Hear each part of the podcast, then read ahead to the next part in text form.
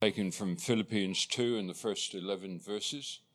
Um, follow on the screen, or if you're a younger demographic, probably on your uh, iPhone. Therefore, if you have any encouragement from being united with Christ, if any comfort from his love, if any sharing in the Spirit, if any tenderness and compassion, then make my joy complete by being like minded, having the same love, being one in the Spirit and of one mind. Do nothing out of selfish ambition or vain conceit. Rather, in humility, value others above yourselves, not looking to your own interest, but each of you to the interest of others. In your relationships with one another, have the same mindset as Christ Jesus, who, being in the very nature of God, did not consider equality with God something to be used to his own advantage. Rather, he made himself nothing by taking the very nature of a servant, being made in human likeness. And being found in appearance as a man, he humbled himself by coming obedient to death even the death on a cross. Therefore, God exalted him to the highest place and gave him the name that is above every name, that at the name of Jesus every knee should bow in heaven and on earth and under the earth, and every tongue acknowledge that Jesus Christ is Lord to the glory of God the Father. Amen. Father, again, we. Uh see it as a great privilege to be able to gather together so freely as we are able to express our adoration, and our praise, our worship towards you, and to be able to be attentive to your spirit together. And Father, as we have read your word, and as we continue to explore its truth for us, we pray that we will understand it both in truth and spirit. Help us, Father, to open our lives to you, we pray, this day. In Jesus' name. Amen.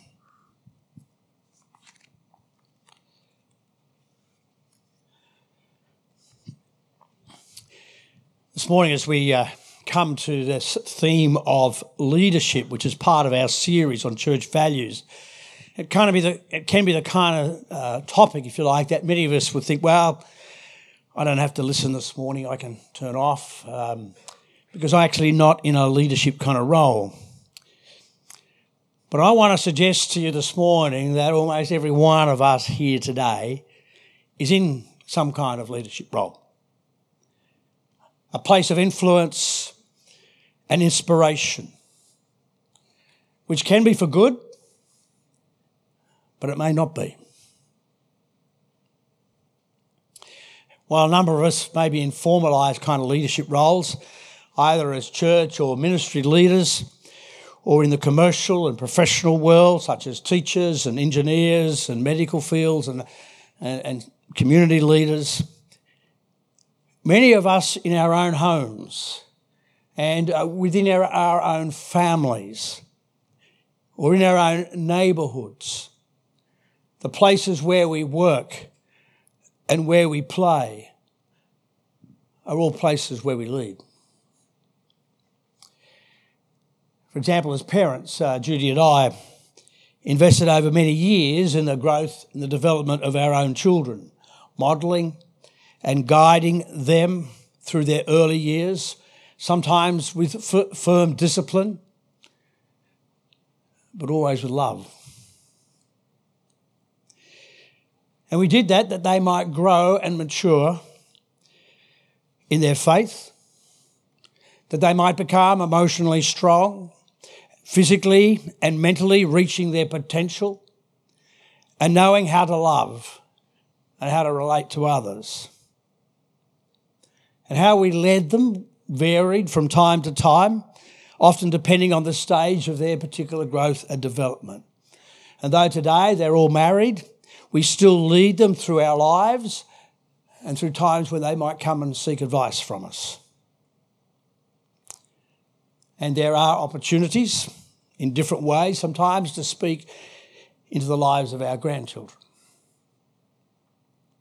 All of those are roles of leadership.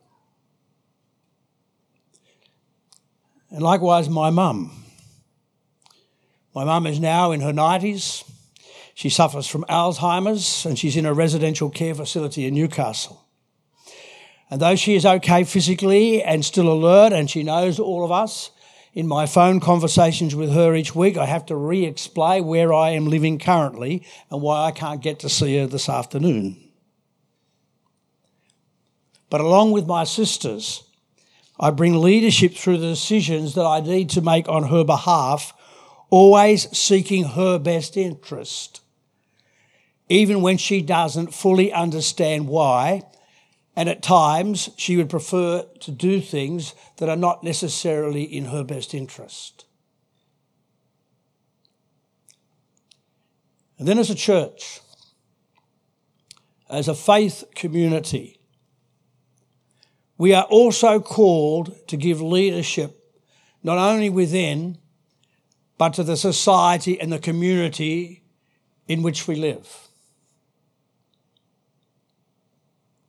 Now, all of us lead in different ways and in differing circumstances.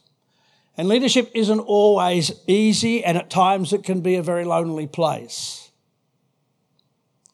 So, how does Jesus not only challenge the status quo of the time he was living, and so influence our understanding of leadership for the society of his day and for our world, particularly for leadership amongst his people and within the church. What does it mean for our leadership when Jesus lives and teaches of being a humble leader and a servant leader? Seen ultimately in his crucifixion, where being truly great means lowering yourself for the sake of others. What does it mean for us to be both humble servants and yet to lead? There was an ancient text called the uh, Delphic Canon. It was written around about uh, 600 BC. And the Greek writers of the canon outline what is needed for a positive life, guidelines for living well and for leading. And the canon has 147 pithy statements, including things like control yourself, help your friends, practice prudence, act on knowledge, and so on. And there's a list of 47 attributes. And of the list of 147 virtues, humility doesn't rate a mention. You compare that with Patrick Lencioni's book called The Ideal Team Player, which was released in 19, uh, sorry, in 2016. And Lencioni is not a Christian author, but he's a best selling corporate writer. And his books are used by corporate leaders around the world. And in his book, The Ideal Team Player, he lists three attributes of the best team members. And the first of the three is humility.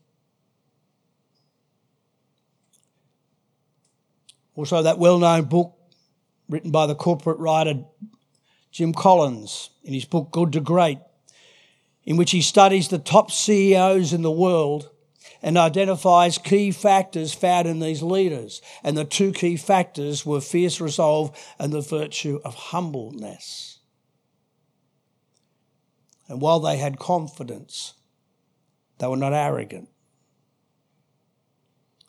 That's an enormous shift, even in our society, from an era where our community spends very little time considering this.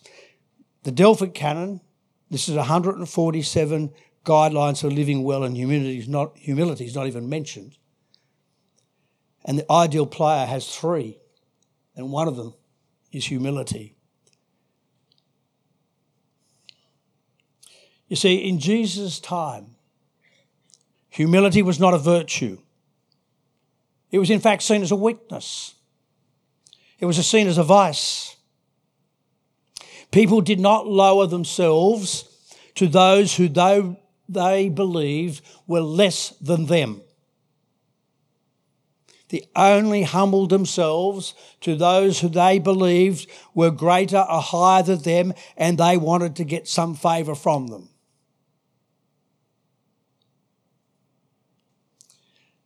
In the Greco world, Greco Roman world, the marks of a good leader were firstly amongst the Greeks, who saw the great leaders as being the philosophers and the intelligentsia of the day, such as Socrates and Plato and Aristotle, and their gods were all warriors.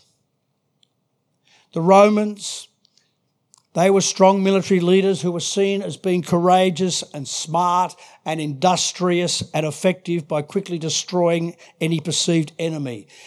The military held the political power and they were supported by wealthy benefactors. And there was absolutely no connection between ethics and power and authority. But Jesus shows us a different path.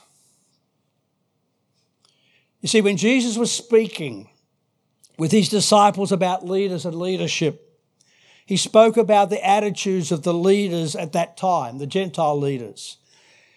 And he says there in Matthew 20, 25, you know that the rulers of the Gentiles lord it over them, and their high officials exercised authority over them. Now, Jesus was just describing the reality of that day. It followed the, uh, the Greco Roman culture. And they, as they heard those words, would have said, Yeah, that's exactly what we do. However, as Christians, we are called by Jesus to have a very different attitude, a very different approach to leadership. You see, as followers of Jesus, Leadership isn't prim- primarily about being highly intelligent. It's not about being courageous warriors. It's not about being smart and industrious and wiping out opponents. It's not about political power or wealth. So, what did Jesus do and say, firstly, regarding servanthood? There are a couple of specific places that I want to refer to where we can see Jesus' attitude of humility and servanthood. And the first, of course, is that familiar passage of the Last Supper in John chapter 13. This story is one that has influenced the church and the world a great deal. And there are many people who talk about service, but there are sadly precious few who actually give of themselves. Foot washing in Jesus' day was not an important ritual, but rather a necessary social task.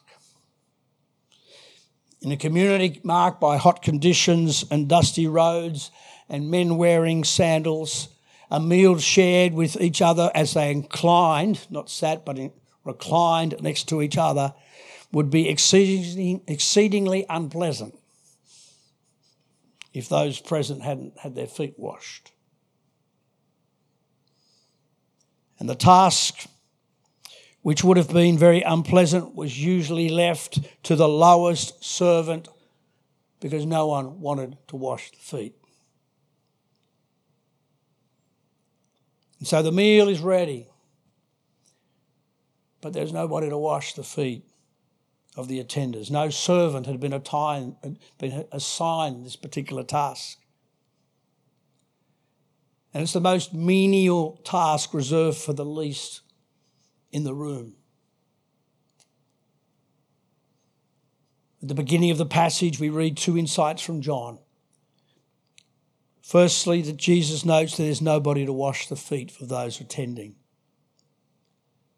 And then, secondly, John gives us the context of Jesus' understanding of himself when he says Jesus knew that the Father had put all things under his power and that he had come from God and was returning to God.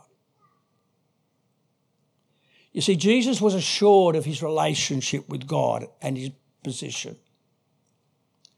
In the culture of that time, Jesus should have been and would have been the last person in that room, to wash anyone's feet.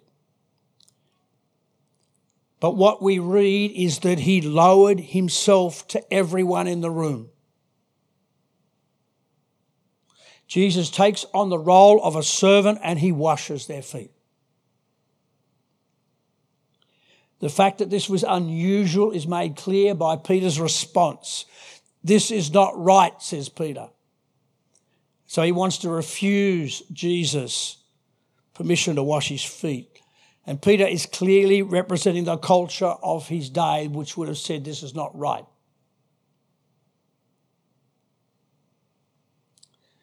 And at the end of the foot washing, Jesus goes on to clarify what has happened.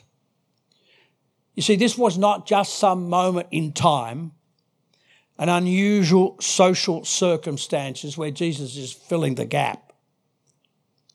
This is a picture. It is a picture of the future of the men in this room who would become the leaders of the early church. This was to set the tone for leadership in the future.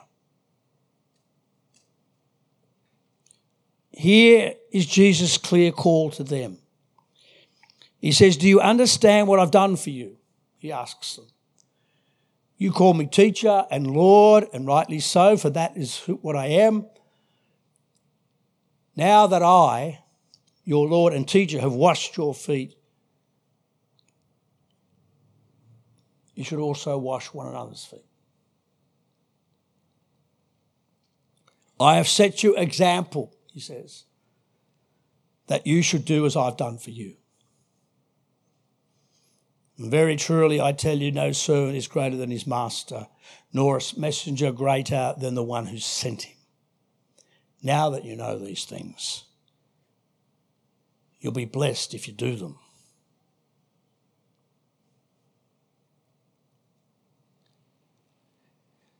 The second passage is Philippians 2, which we read earlier. The act of Jesus that made the most difference to the worldview on humility was his death on a Roman cross. And while each of the gospel accounts outlines the story of Jesus' crucifixion, it's Paul who gives us another perspective. And so Paul is writing here to the church at Philippi. And in the first few verses, Paul is encouraging them to have the attitude of a servant to act with humility to each other and to look out for the good of others, not their own needs. And then he uses the example of Jesus to reinforce the point that it is in Jesus' death on the cross that he gave up his life for others. And then in the next section, verses 6 to 11, which is believed to not have originated by, by Paul, but He's probably quoting a poem or a hymn that had been passed around the Christians of that time, outlining Jesus' actions on the cross.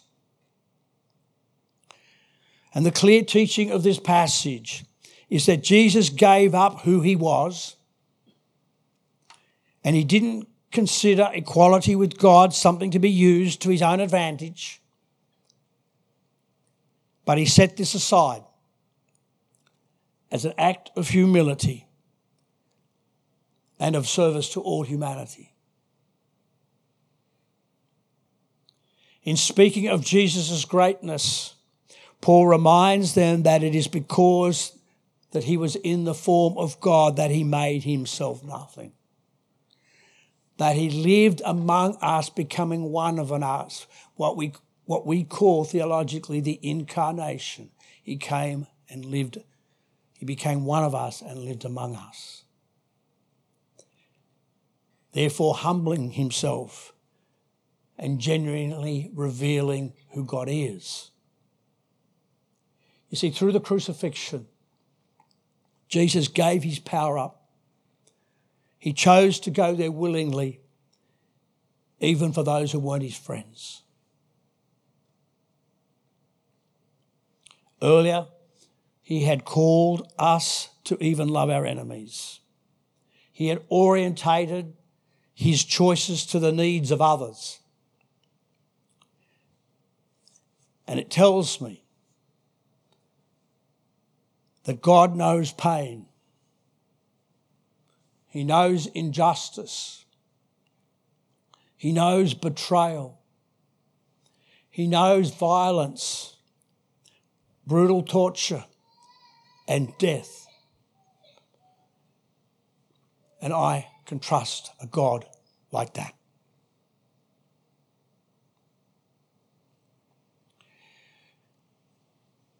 Jewish tradition had already begun thinking of God as being concerned for the downtrodden and the disadvantaged, but Jesus takes this to a whole new level. He made a deliberate choice to be humble, to be a servant. You see, humility is a deliberate lowering of yourself for others. It isn't about having low self esteem or a low view of yourself. It's about holding one's power and authority from advancing yourself. And you do so for the betterment of others. And this has become the example, the template for behaviour of the early church of leadership.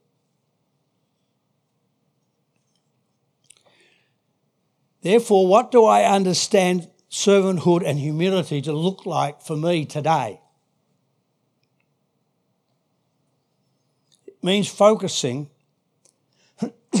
on the needs of others. It means caring about people. It means accepting responsibilities while choosing to make sacrifices. It means being teachable. It means listening to others. It means getting to know and understand the people for whom I am called to serve and to lead. It's serving first before leading.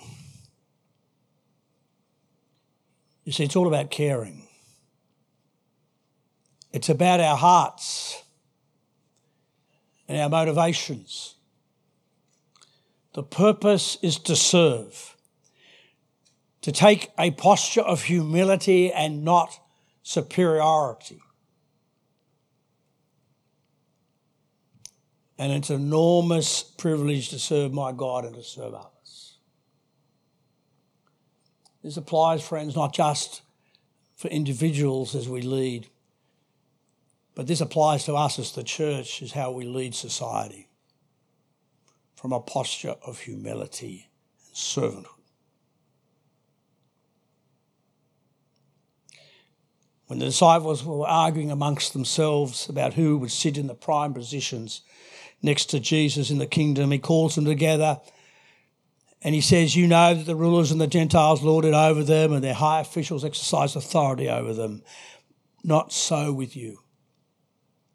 Instead, whatever you want to become great amongst you must be your servant, and whoever wants to be first must be your slave, just as the Son of Man did not come to be served, but to serve, and to give his life as a ransom for many.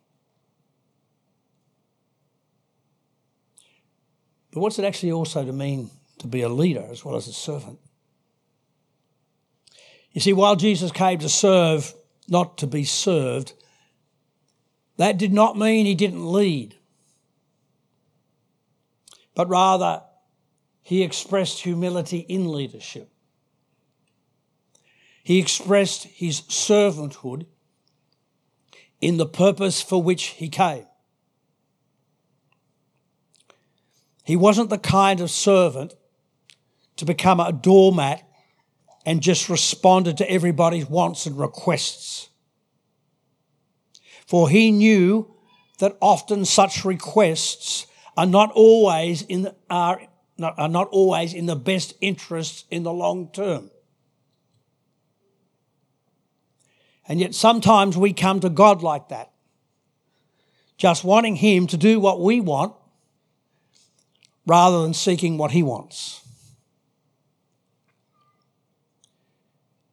Jesus came and lived among us to demonstrate and teach the values of God's kingdom. And ultimately, giving his life and opening the way for us to become part of that kingdom.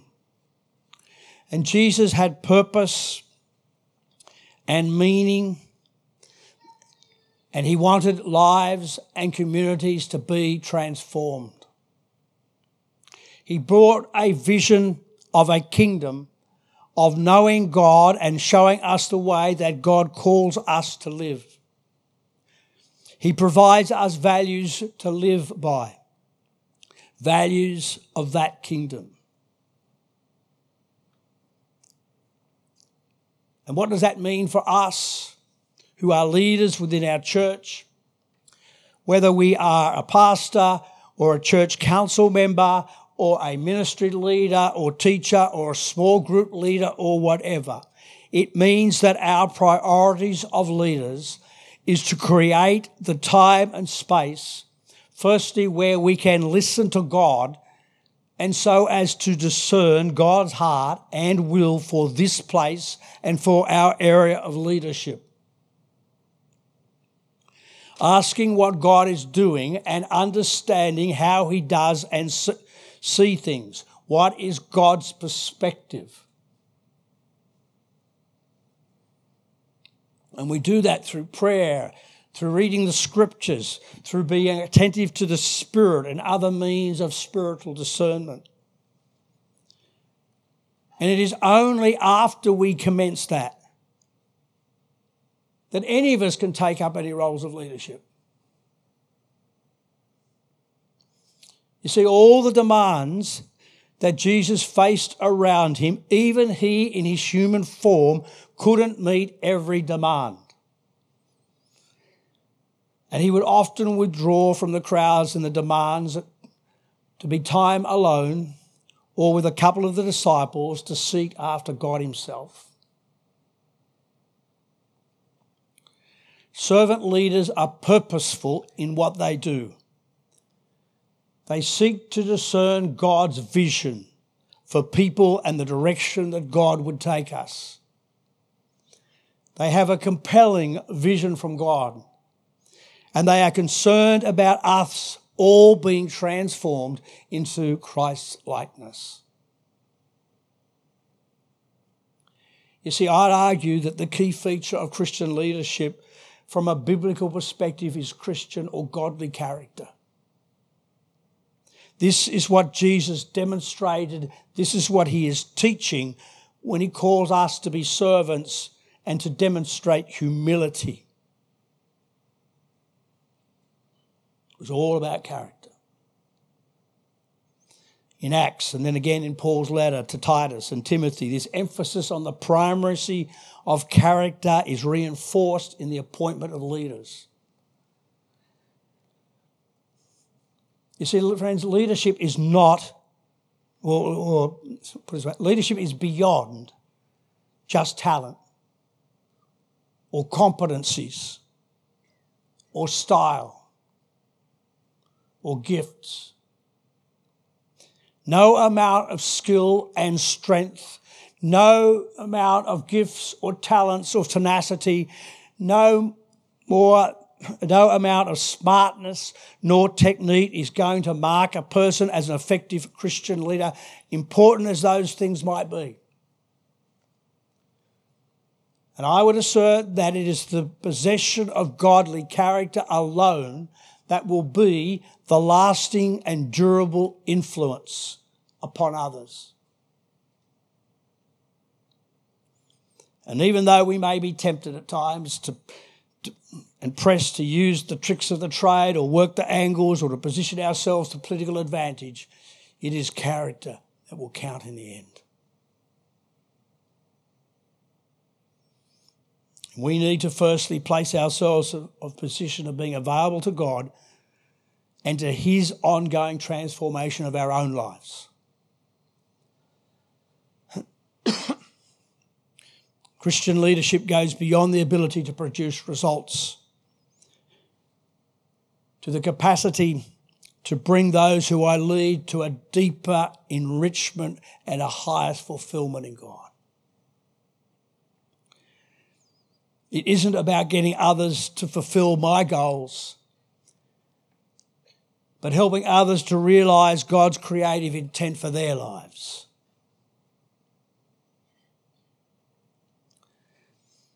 And at the core of every one of us lies an inner value system, a commitment to the objectives dictated by a, a, a grid of convictions and personal priorities. And that they is what guide our decisions and motivate our actions. And that's why it's a hard issue, a character issue. You see, my character is not shaped by the amount of information I have or the level of my skill or my competency. But my character is shaped by a process of transformation that is increasingly needed in me.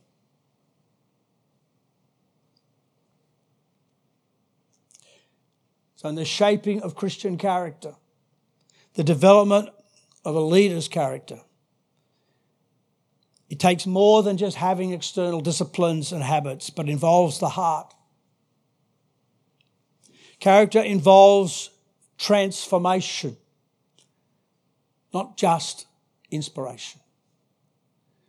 Character involves the Spirit of God speaking into our inner lives, offering more than just commandments and rules to follow.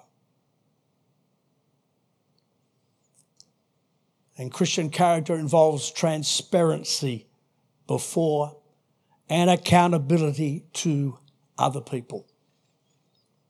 It isn't just a private quest for personal growth and purity, but it impacts our public life. It's about making a difference in each other's lives. And you see, leaders are focused on the values of God's kingdom that are to guide our community life together and how we're to relate to the society around us. It's about being intentional in implementing the vision that God has given us together. You know, sometimes we just get caught up with managing programs and activities when really they are only tools or vehicles that help us to implement God's vision for lives to be transformed. It is people that matter most far more than any program or any activity or any task. And servant leaders know who they're leading. I've said this before. It's arrogance to believe you can leave people you do not know. That's being incarnational.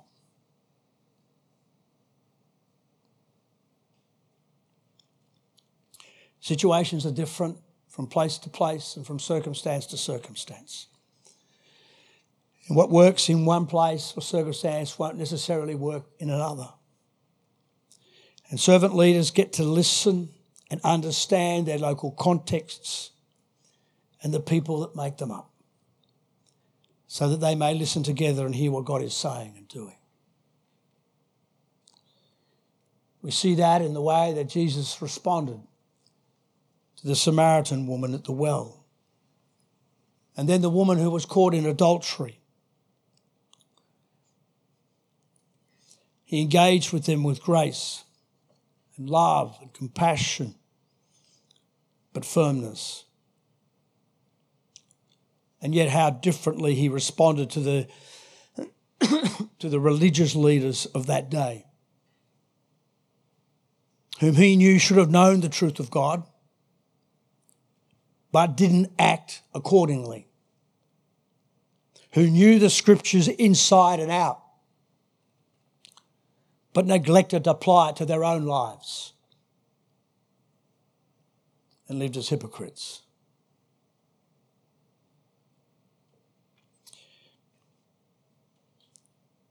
All these comments about church leaders is just as relevant wherever we may live or work or play. Returning to my earlier example as family leaders. The way that I led our children when they were first born and totally dependent. Thankfully, wasn't the same when they got to the age when they left home.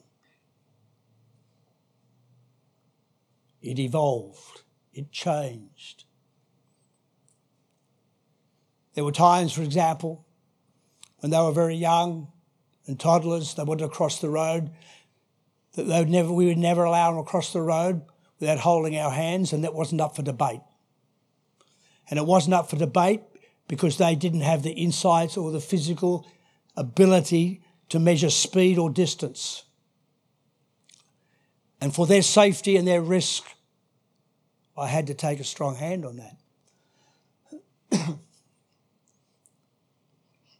I understand that they actually don't develop those skills till they're about 12. So when they get that little upper age, it's a bit of a challenge between us. Well, they'll still do that, and we have that with our grandkids now. But you change what you need to do, then later on, the way that you would invite and respond changes.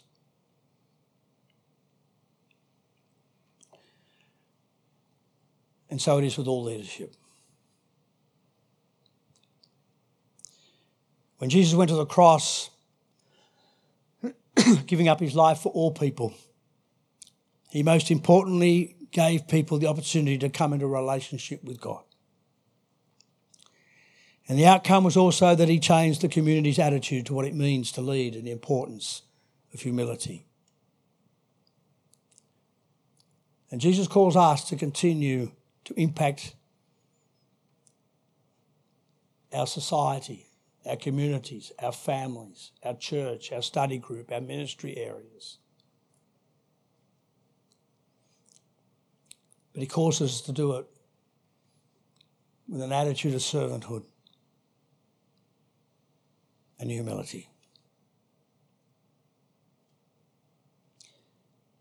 May we continue to impact those around us as we live out being servant leaders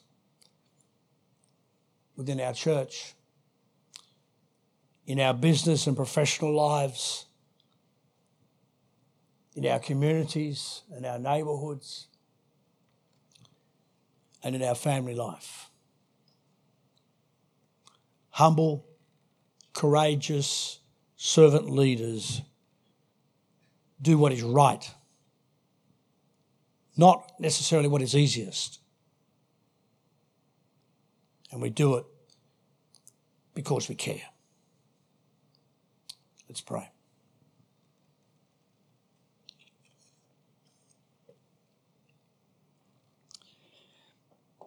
Father, we ask that for all of us who lead in some aspects, in some lives, and within the life of our own families and our communities, our neighbourhoods,